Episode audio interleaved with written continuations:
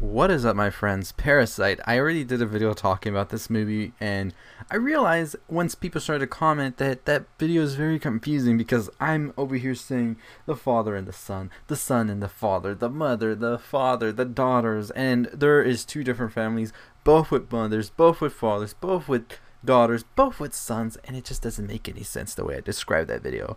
So, anyways, let's just get diving into this ending explain for this movie.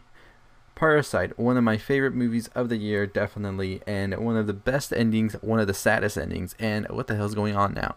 So, I made that video a little bit too long as well, the other one. I'm just going to try and condense it down, make it as easily accessible. Let's just talk about it. I was just trying to go in too in depth with the story, but if you're listening to this, you probably already know what's going on. So, I'm just going to try and do a minute or two just talking about the story and then in the next last minute go into that. So I think I'll probably say if you just want the ending. So if you want to skip to where I start explaining my thoughts on the ending, you can definitely go to 5 minutes and 35 seconds. So you can go there, or if you want to get the whole recap, keep listening. But let's just get into it. So this story revolves with two families, the Kims and the Parks. Now the Kims are the poor family. They are living pretty much in horrendous situation where they don't have Wi-Fi, they barely can afford electricity, water, all of that, and they are in need of something. Nobody has a job, and they're trying. They really are. They're doing folding boxes for pizzerias. The pizzeria doesn't want to hire any of them because they don't see the need to hire anybody else.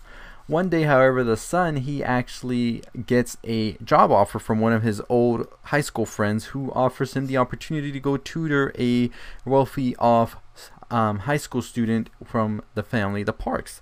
The Parks have money and they're willing to pay whatever it is to get the best. So he goes, takes this job, and then he finds a way to con them into hiring the rest of his family, with him not saying that that's actually his family, but people he trusts, knows from other sources, ends up they infiltrate the new home, get everybody else fired, the driver, the old maid. Old maid comes back because she says she has something that she left there. Turns out that she actually has somebody living in the basement that nobody knew about. Not even the Parks know about it, the rich family. And then she starts to blackmail the other family when she finds out that they're a family that con artists that are just trying to take the money from the parks. Even though that's not really the case, they are still working, but they pretty much do this. After some struggle, we see the old maid get killed accidentally as she falls down the stairs. She has a concussion and over time dies. The old man, her husband, that's pretty much deranged downstairs, gets tied up, and the Kim family is like, we're just gonna go on with our lives and forget this ever happened, right? The next day, at going to be having a surprise party for their son, the Parks, the rich family, and they tell the Kims to come back. They're invited and all of this, but some of them are actually working as well, such as the father. And then we see the deranged man get out after the son is trying to take care of him by killing him because he's like, I have to take care of him. He ends up getting beat down by the man, and then the man goes out and starts stabbing people, stabbing the Mr. Kim's daughter, and Mr. Kim is just in shock. And then Mr. Park's son has a seizure, and he's like, Come on, Mr. Kim, you have to drive us because Mr. Kim, of course, is the driver. Mr. Kim is in shock that nobody's saying anything about his daughter dying, but everybody is all preoccupied for the son because he is Mr. Park's son, who is the wealthy CEO. Mr. Kim stays blank, doesn't say anything, and Mr. Park's like, forget it, I'm gonna do it. He goes to get the keys. The deranged man is there after being stabbed by Mr. Kim's wife with a barbecue pitchfork, and then Mr. Kim just looks as Mr. Park is like looking at the deranged man, disgusted at his smell, and he just goes and stabs Mr. Park. He then runs and he hides from the police, and then we cut to a few months later, I believe, where we see Mr. Kim's son and his wife are at the hospital. His daughter has died tragically, and Mr. Kim is nowhere to be found. The son and the mom then move on with their lives, and they see that the dad was never found. They never knew where he went. The police are looking for him because he killed Mr. Park, and we are left to wonder what exactly happened. The son then gets a hunch to go back to the house because he just wants to get like I'm, I feel like he felt like something was missing, and this is where he's drawn back to the house where his sister died, where his dad committed a heinous crime, and pretty much their whole lives got ruined by this. while he's there, he finds somebody making some Morse code with lights, and he decodes this and finds out his father is the one doing this, who has now moved into the basement at the bottom where the old deranged man lived, and is now habitating with some new family that came from Germany. He tells him that he is fine and not to worry, the son, however, says that he will get him out one day. He will go to college. He will get a great job and he will be able to afford the new home and have his father be free finally. And the movie ends with that fantasy and then it cuts back to reality with the son barely writing this letter. And we see his head injuries, which makes us think he might not be able to do this actually realistically.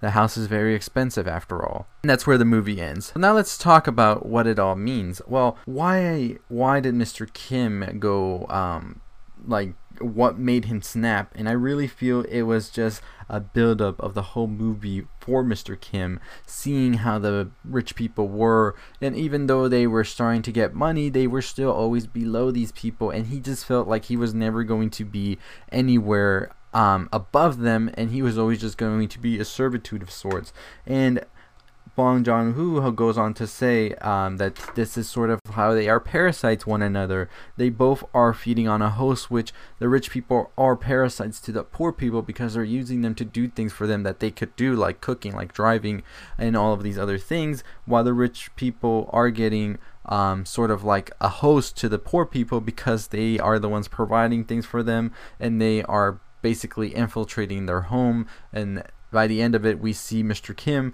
as a parasite kill his host, the Park family. So yeah, it's a pretty interesting uh, thing with that, and we are left to believe that Mr. Kim snapped because of all of this. I actually have a video on just that sole thing because I thought if I talk about two different things, it would make the video too long. So I broke it down to another video. Go check it out if you want. That's just talking about what made Mr. Kim snap and kill Mr. Park. But let's talk about the ending. Will Mr. Kim ever be free? And I think the question to that definitely, I think the answer to that definitely is probably not, as we learn from the hospital that the son has now suffered pretty extensive brain damage. He can't stop laughing uncontrollably no matter what. And we're not sure exactly where his health is going to go from here. I mean, he took some pretty hard blows with that rock as we saw him get hit numerous times by the deranged man living downstairs and it's it's safe to say that he might not go to college, he might not get that job, and Mr. Kim might never be free to walk out into the sunlight, as they said. It is definitely a very bleak ending, but it definitely speaks on many levels about society and how we want to do things like this. We all want to sue, like we all want to go above and beyond for the people we love and provide and give them the life we want. And sometimes that may be the case with some of us. We might be able to do that, but many of us might not be able to either. And I think that's what the movie was truly trying to emphasize as well as the parasitic relationship that poor and rich people do have with one another on a day by day basis because at the end of the day we need from each other because that's the only way that we're going to survive because rich people of course are people who don't have time or don't want to learn to do things that poor people can do for them such as cooking driving all of this but at the end of the day, the rich people are the ones providing for the poor people as salaries and all of that. And we saw the Kim's life change because of this. They were able to do more stuff together. They had sort of a freedom that they didn't have when they were worrying about money, but still didn't have the happiness when they were poor and just having whatever they could to eat, but still being happy with one another. They were too focused on other things as well. And I think that was something we saw also when the maid was trying to. Um, tell the mom, hey, if I pay you, can you please just help me with this? But I feel like the mom got a little bit too much into her head.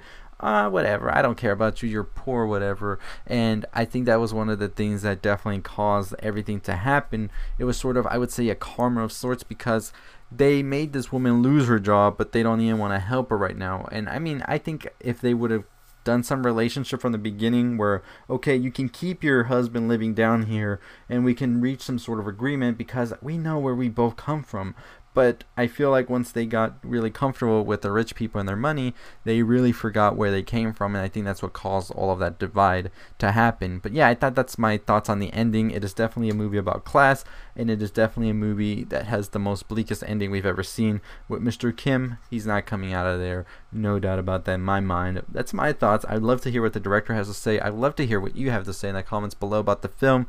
This video did go on a little longer, but there's just so much to dissect. And as I said, I don't want to talk about why Mr. Kim turned, um, his actions and all of that that caused him to kill Mr. Park in this video. Because look, we're already at 10 minutes. This video would go on for like 20 minutes, and I think that's too much of a long video to watch. So whenever you get the chance, if you want to, right after this video, or maybe later or tomorrow, go check out the other video on the twist for Parasite. It is already on my channel. You can go check that out. And as always, if you haven't already subscribed to the channel, what are you waiting for? 10,000 subscribers. Let's go. I will be seeing Knives Out this week. Super pumped for that. I have a ton of other videos coming for you as well. Another Parasite video this Saturday. And yeah, I'm excited. Anyways, as always, I'll see y'all next time. Stay positive, my friends.